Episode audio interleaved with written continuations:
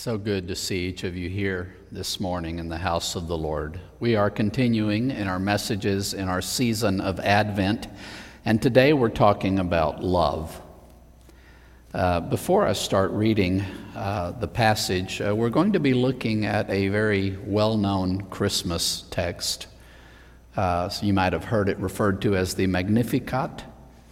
Uh, that's from the translation in Latin. The first word of this song of Mary is Magnificat, uh, exalt or lift up on high. Um, and uh, it's her song of praise to God. But before we uh, start reading this, and I think it's a celebration of the love of God, the many ways in which Mary has experienced the love of God in her own life. Before we jump into that song, let me back us up just a little bit and find out what's happened immediately before this. Uh, Mary has been approached. Well, Luke actually first tells us about uh, an angel of God, Gabriel, approaching a, a relative of Mary's named Elizabeth. She was a woman who had reached an advanced age and had never been able to conceive a child. And the angel appears to her and lets her know that she is going to bear a son. Miraculously, she will be allowed to conceive a child, and that this child will be the one to prepare the way for God's Messiah, John the Baptist. And miraculously, this woman becomes pregnant. Um, and then Gabriel goes to this young woman, Mary, and we don't know how old she was, but given the custom at the time, uh, as soon as you were old enough to conceive children, you were considered more or less ready for marriage. So if she had already been promised in marriage to Joseph, she could have been as young as maybe 14 or 15. Uh, we don't know for sure, but likely she was uh, very young. And uh, the angel approaches her, Gabriel, and tells her that God is going to do something miraculous in her life. She is going to conceive and bear a child. And she says, How's that going to happen? I've, I've never had relations with any man. And the angel says, Don't worry about that. It's going to be a miracle of God. Uh, it's going to happen without uh, any man being involved. And uh, you're going to have this miraculous pregnancy, and uh, I'm sure she knew all that that would entail. That all of a sudden showing up and being pregnant and trying to tell people, I didn't do anything I wasn't supposed to, it's a miracle of God. Uh, likely, not many people would believe her. Um, I would, I would suggest if, if your child tried that with you, you might not believe her either. Uh, so she, she was facing an uphill battle, but she surrenders to God's plan. God, do with me whatever you will. And um, it's at that point that the angel tells her, Well, guess what? God's not only doing something great with you, He's doing something great with your relative Elizabeth. In fact, she is now in her sixth month of pregnancy. This woman, whom everybody said was unable to have children because God is doing wonderful things. So uh, Mary goes to visit Elizabeth. No doubt, I think, uh, looking for somebody that God has been doing something special in her life, and hopefully, maybe this relative of hers will understand what God is doing with her and will be uh, receptive and supportive of her. I'm sure she was very frightened at this moment in her life. So uh, when she goes to visit Elizabeth, the moment she walks in the door, God miraculously does something. Her six month child in her womb uh, reacts to the just begun life of Jesus in the womb of Mary and leaps for joy. And the Holy Spirit fills Elizabeth, and she praises and blesses Mary and recognize how blessed she is by God to be made a participant in this, the most significant thing God is doing in all of human history. And not only is she blessed, but the fruit of her womb is blessed. And uh, she just marvels that she is counted worthy of receiving the mother of her Lord. And I guess Mary at that moment recognized this was going to be a good visit uh, God had laid on Elizabeth's heart miraculously before Mary even has to explain anything what's going on here. And she is with somebody who knows something about what God is up to and the, the, the, amazing things God is doing. And that is when she sings this song or, or speaks this poem uh, that we know as the Magnificat. So that's where we're picking it up in verse 46. And Mary said, My soul magnifies the Lord, and my spirit rejoices in God, my Savior. I've said, I think this is a celebration of God's love and the many aspects of, of God's love that Mary has uh, become personally acquainted with in the, the recent events of her life. The first thing, as she exalts God and, and lifts him high and praises him, and she says why it is that she's doing this. She's rejoicing, she's full of joy in God because God is her Savior. And I, I wonder uh, at this moment if she felt this fear and this trepidation at facing whatever everybody else was going to say. And we know from the Bible that the minute Joseph finds out about her pregnancy, he wants to divorce her quietly and have nothing to do with her. Uh, she knew and, and likely she understood that this would mean decades of people whispering behind her back and uh, uh, making snide comments about her indiscretion. And we know this to be the fact because even in Jesus' public ministry, when he was a full adult and was out there preaching, the Pharisees were constantly throwing barbs at him about things like, We know who our Father is. What do you think they meant by that? Uh, and, and Mary knows all of this that she's facing. And if she is 14, 15, can you imagine the weight of that? But now she's arrived here at Elizabeth's home, and God has done this miraculous giving of information to Elizabeth so that she fully understands without her even having to explain anything. And she feels like the weight has been lifted and God has rescued her from this terrible moment of perhaps fear or despair. God is very real and has very uh, significantly intervened in her life right now to rescue her and to save her. And she feels confident now about what's coming ahead and what, she, what awaits her in the coming days and weeks and months and years. God is Savior. The first thing we can say about God's love is that it is demonstrated in the fact that He saves.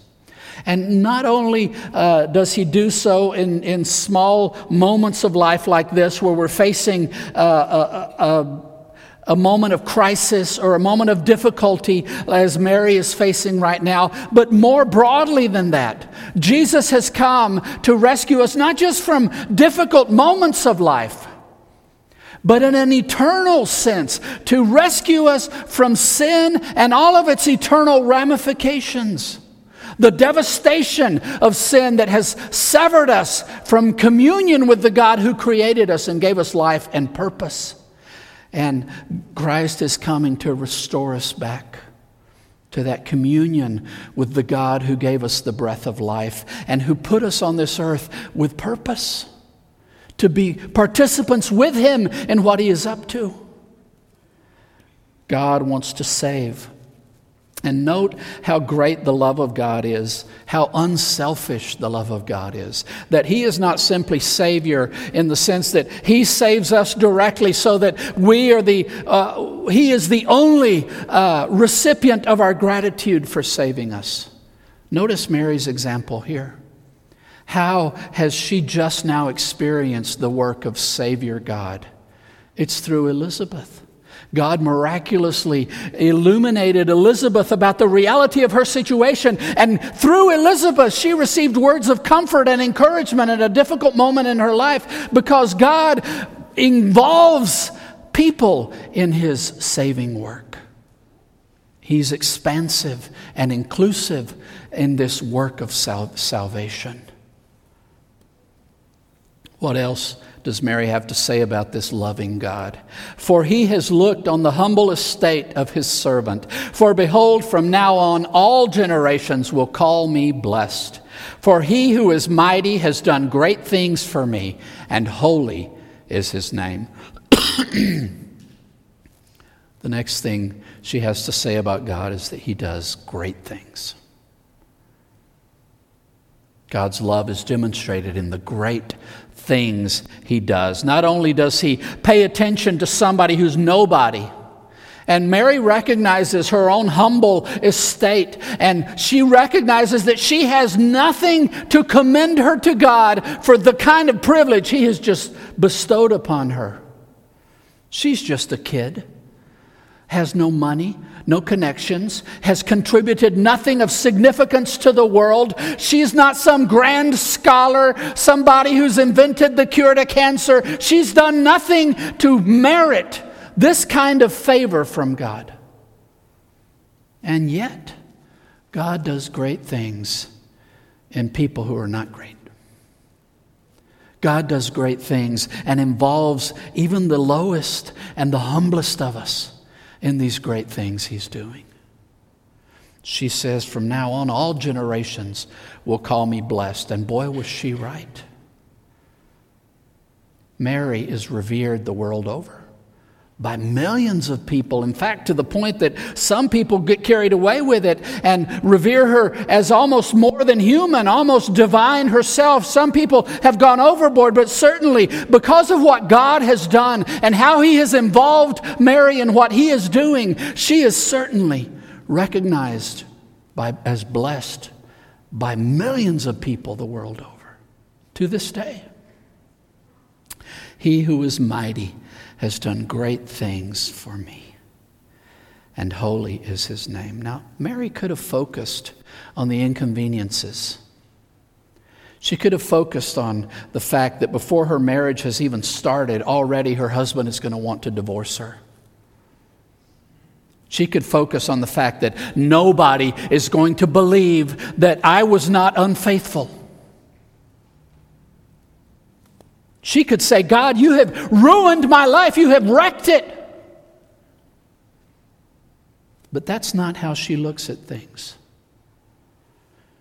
She understands God is doing something incredible, amazing, and she considers herself privileged to have been invited by God to participate with Him in what He's doing. Sometimes we balk at the Christian message. We're content for God to solve our problems, for God to save us from sin, for Him to come calling when we need something. But when we start talking about mission, we get uncomfortable. What do you mean that God has a mission in this world and that the purpose of my life here is to participate in the fulfillment of that mission? Why does God issue a great commission? Go into all the world, make disciples of all nations, baptizing them in the name of the Father and the Son and the Holy Spirit, teaching them to keep all the things that I have taught you. We know our marching orders, we who follow Christ. Sometimes you may balk at that and say, wow, what an imposition. I wanted to do something else with my life. I wanted to pursue something different. Why don't I just get to do whatever I want to do? Why do I have to join what God is calling me to join in? And we think of it as some great imposition from God. You've got it completely wrong. You didn't deserve for God to offer you participation with Him in the great things He is doing. We're talking about God Almighty. The God who exists beyond the universe. The universe could snuff out of existence tomorrow and God would be just fine. He doesn't need any of this to exist. Everything that exists is here because He spoke it into being. Every beating heart that beats, beats because He breath, breathed the breath of life into it. Everything that exists comes from Him and was made by Him for Him. That this God would say, I'm not just going to do what I want to do all on my own. I don't need you anyway. I would do it better. You guys uh, are not reliable anyway. I'll just do it myself. God could have done that. But His love is so great that not only does He do great things, but He invites us us. messed up, unreliable people like us to join him, to participate with him in the great things he is doing. Verse 50 And his mercy is for those who fear him from generation to generation. Mercy is the other side of the coin of grace, right? Grace is when God gives you something good you don't deserve. Mercy is when God does not give you something bad you do deserve. You have done something wrong, and you should be punished for it. You should suffer the full consequences of the wrong thing you did. And yet, God extends mercy. We do not experience the full extent of the consequences of the bad things we've done. I'm not saying God obliterates it, but we, we don't drink the full measure of, of the bad things that we deserve because of God's mercy. Now, Mary says something very interesting about this mercy of God. It's, it keeps going on generation after generation. Not only will it span her entire lifetime, but it will continue on into the lives of the generations to come.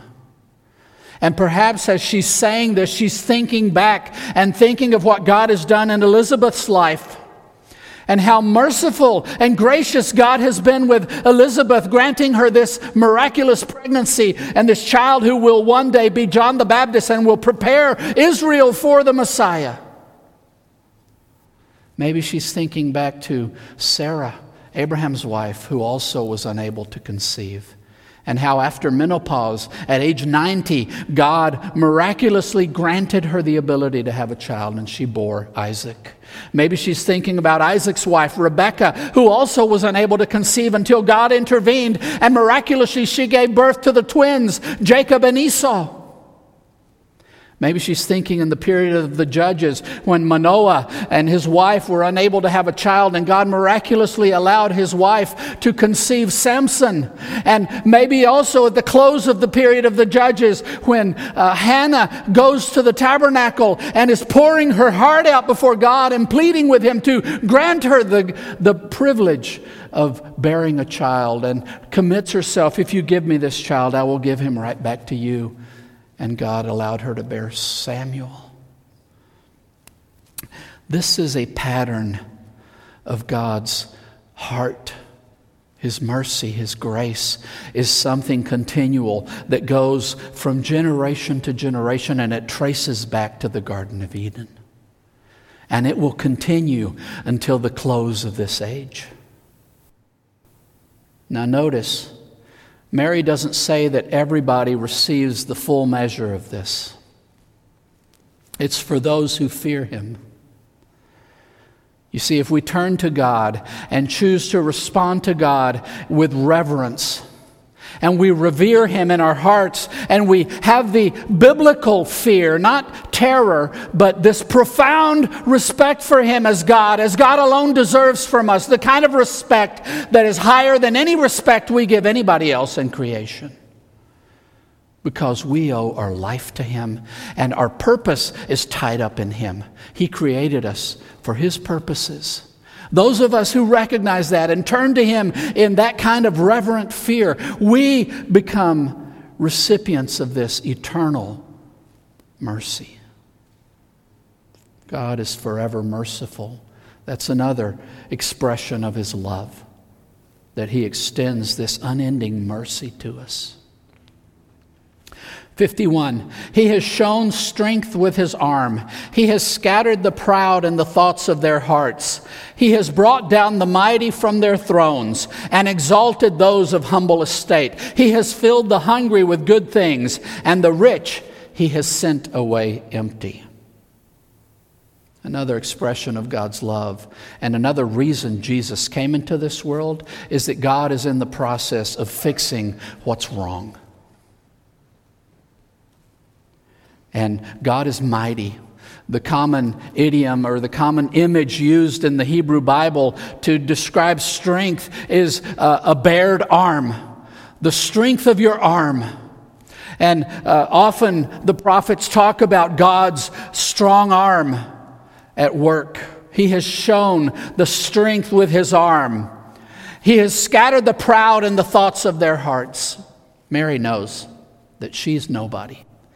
God is doing the most important thing He will do in the entirety of the history of this world. Where are the high and mighty in this pattern of what He's doing right now? Where's King Herod? Where's the Sanhedrin? Where is the emperor in Rome? Are they participants in all of this? No. It's this young girl. Nobody knows. From the middle of nowhere. And before long, uh, when the baby's born, you know who God's going to call to announce the great news to? He's going to approach some shepherds out watching sheep at night. Meanwhile, all the biblical scholars and scribes, all of the religious leaders, all of the powerful and elite people in the world are going to be absolutely clueless that God is doing this. Mary is very aware that God has rejected what this world has set up as powerful and respect worthy and he has instead chosen to exalt what this world dismisses as insignificant. You see, the world is completely upside down. Our sin has turned it all backwards. And because of sin, the way we conduct ourselves individually is not the way we were designed to conduct ourselves. And we do not live for each other and for the world and for God. We live for ourselves. And because every one of us is doing that, the world is completely upside down from what it should be. And our governments are just collective expressions of that way of thinking. And the whole world is upside down. Christ came to fix that, to restore. And there's a beautiful chiasm here. I've talked about this way the Hebrews had of arranging things. They would have a thought and then a, a second thought, and if we kind of outline it, and then they would have another thought that reflects this one, and then another one would go back and reflect the one above it. Notice how this is a little bitty chiasm here. On the outside, think of it as a sandwich. On the outside of this is things in this world that are considered great. He has brought down the mighty from their thrones. Let's skip to the bottom part of it. The rich he has sent away empty. Those are the, the powerful, the, the parts that this world considers important. And then what often Hebrews would do when they build a chiastic structure is the heart of the chiasm would be the most important point in the whole text. So, what's the heart of this little chiasm? God has exalted those of humble estate. He has filled the hungry with good things. This world doesn't have a whole lot of estimation or concern for those of humble estate, for those who are going hungry. Instead, in our world, it's the mighty who sit on thrones that call the shots. It's the rich who have everything they need and so much more than they could possibly need. Mary says, God is demonstrating his love and that he is sending this child into the world to fix what we have turned upside down. To raise up what shouldn't be low and to bring down what shouldn't be high. God corrects wrongs.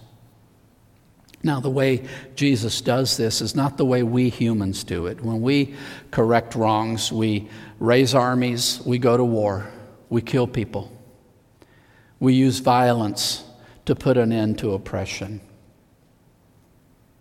Jesus never did that. He told his disciples to put away their swords. He warned them if you live by the sword, you'll die by the sword. How has Jesus changed the world? Well, we're 2,000, 2000 years into him doing his work. And the way he does it is he changes hearts and robs sin of its power and dominion in the hearts of those who turn to him in faith. So that the fighting and the hatred and the war begins to bleed out of us and leaves us. And for 2,000 years, Jesus has been changing hearts this way. Not through force, not through laws or the imposition of faith, but by changing hearts. And I will say, the world still has wicked people, and the world, uh, we are all wicked people, but the world still has plenty of wrongs and plenty of abuses of power and plenty of things that are not the way they should be. But the world today is unlike the world was 2,000 years ago. Jesus has been changing the world for 2,000 years. You know what ADA compliance is about? It's an act, right? The Americans with Disabilities Act, which by law requires that any business or any uh, thing that opens its doors to the public has to make accommodations for people with physical uh, uh, hindrances, uh, people that have physical uh, hindrances of some sort. Do you think there were ADA laws 2,000 years ago? You think 2,000 years ago the Romans cared about the cripples? No. The Jews had some inkling of it. They, they believed in almsgiving and taking care of the weak and the poor, but the Romans, the Greeks, you think Genghis Khan cared about that kind of stuff? But we live in a world today where that's an assumed reality. We take care of the weak. Jesus has been changing this world for 2,000 years. And the world today is unlike it was 2,000 years ago. And He is correcting what is wrong, and we have uh, begun to see the fruit of it. But you know where God's love and His love demonstrated in correcting wrongs becomes most powerfully evident? It's when we as individuals come to Him in faith and surrender our lives to His corrective work when we let Jesus fix what's upside down in our hearts. We, di- we discover just how good and loving God really is. Verse 54 He has helped His servant Israel in remembrance of His mercy, as He spoke to our fathers, to Abraham, and to his offspring forever. One final thing Mary has to say about God's love is that it's demonstrated because he keeps his promises. God called Abraham. She talks about Abraham. And he said, Abraham, come follow me, and I am going to give you a, a very large descendants. And I'm going to use your descendant to bless all the families of the earth. He repeated the same thing to Israel, his grandson. I will bless your 12 sons and their descendants, and I will use them to be a blessing to the whole earth. He told King David, I will put one of your descendants on your throne, and he will reign eternally, and he will bring peace to the world. Now, for several centuries, Israel had not even had a king of their own. There was no Davidic king on the throne, hadn't been for centuries. Ever since they fell to Babylon, they had struggled and struggled to try to regain independence. It had been uh, hundreds of years, and still, right now, they were under the boot of the Roman Empire, and they were just a little outlying little country on the far fringe of the Roman Empire, and they seemed like an insignificant region, not even a country. a region within the vast Roman Empire. And the person sitting on the throne was not even an Israelite, he was an Idumean by the name of Herod the Great, a descendant of Edom.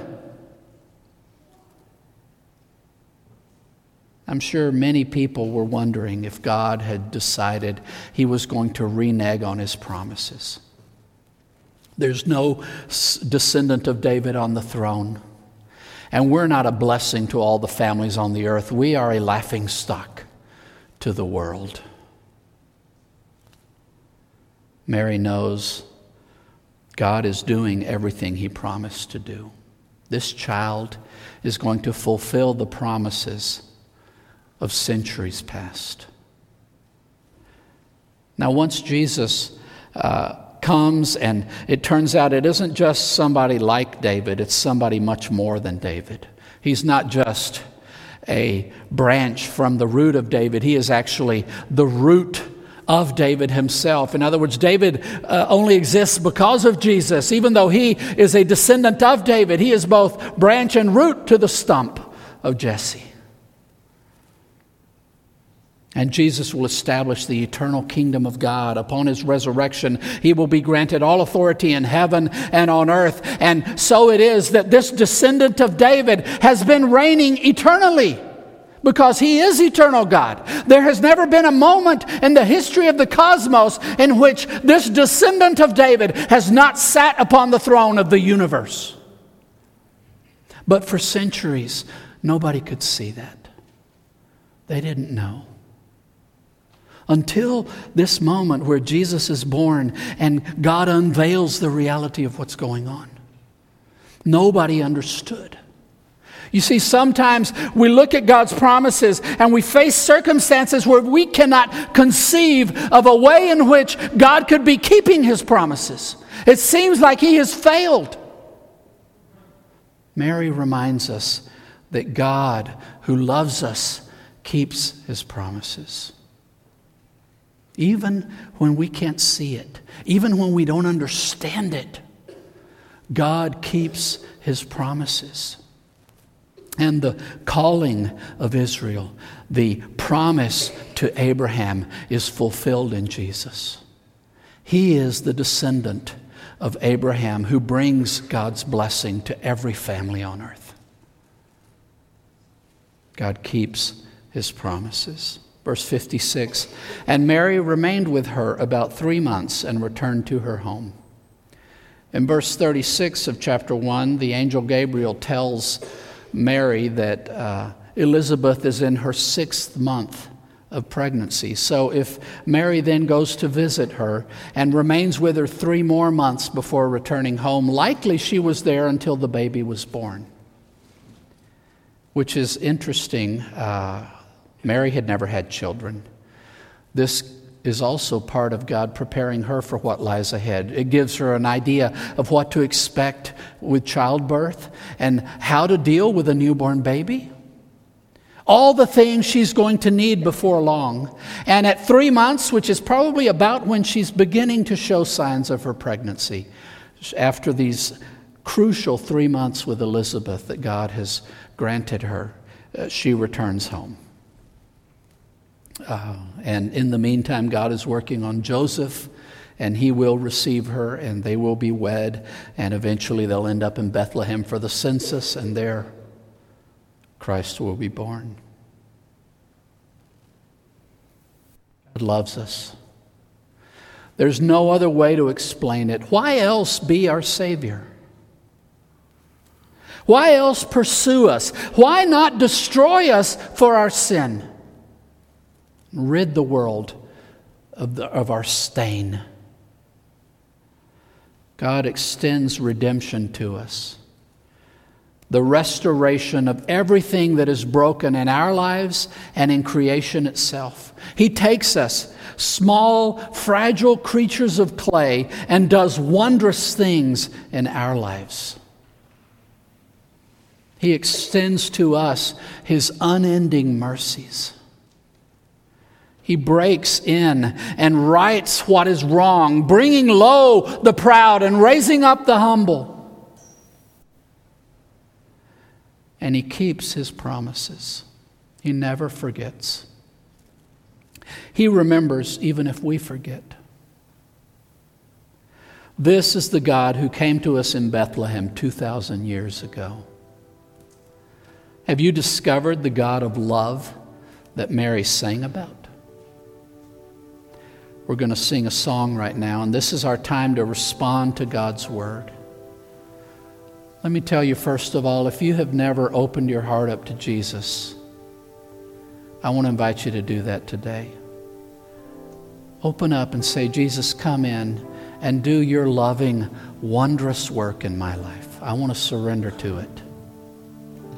If that's you today, we're, we're going to stand in a moment. There'll be people here at the front. Come to the front. Take the hand of somebody here and tell them, I want to open my heart up to Jesus, and let them help you uh, pray and, and open your heart up to Jesus. Maybe you already know Jesus, and there's been a reminder today of what God is inviting you to participate with Him about, and you want to commit yourself anew to whatever it is God is inviting you into, whatever God lays on your heart uh, come during this time, let me ask you all to stand. And if the people who are going to help us with the invitation would come to the front right now,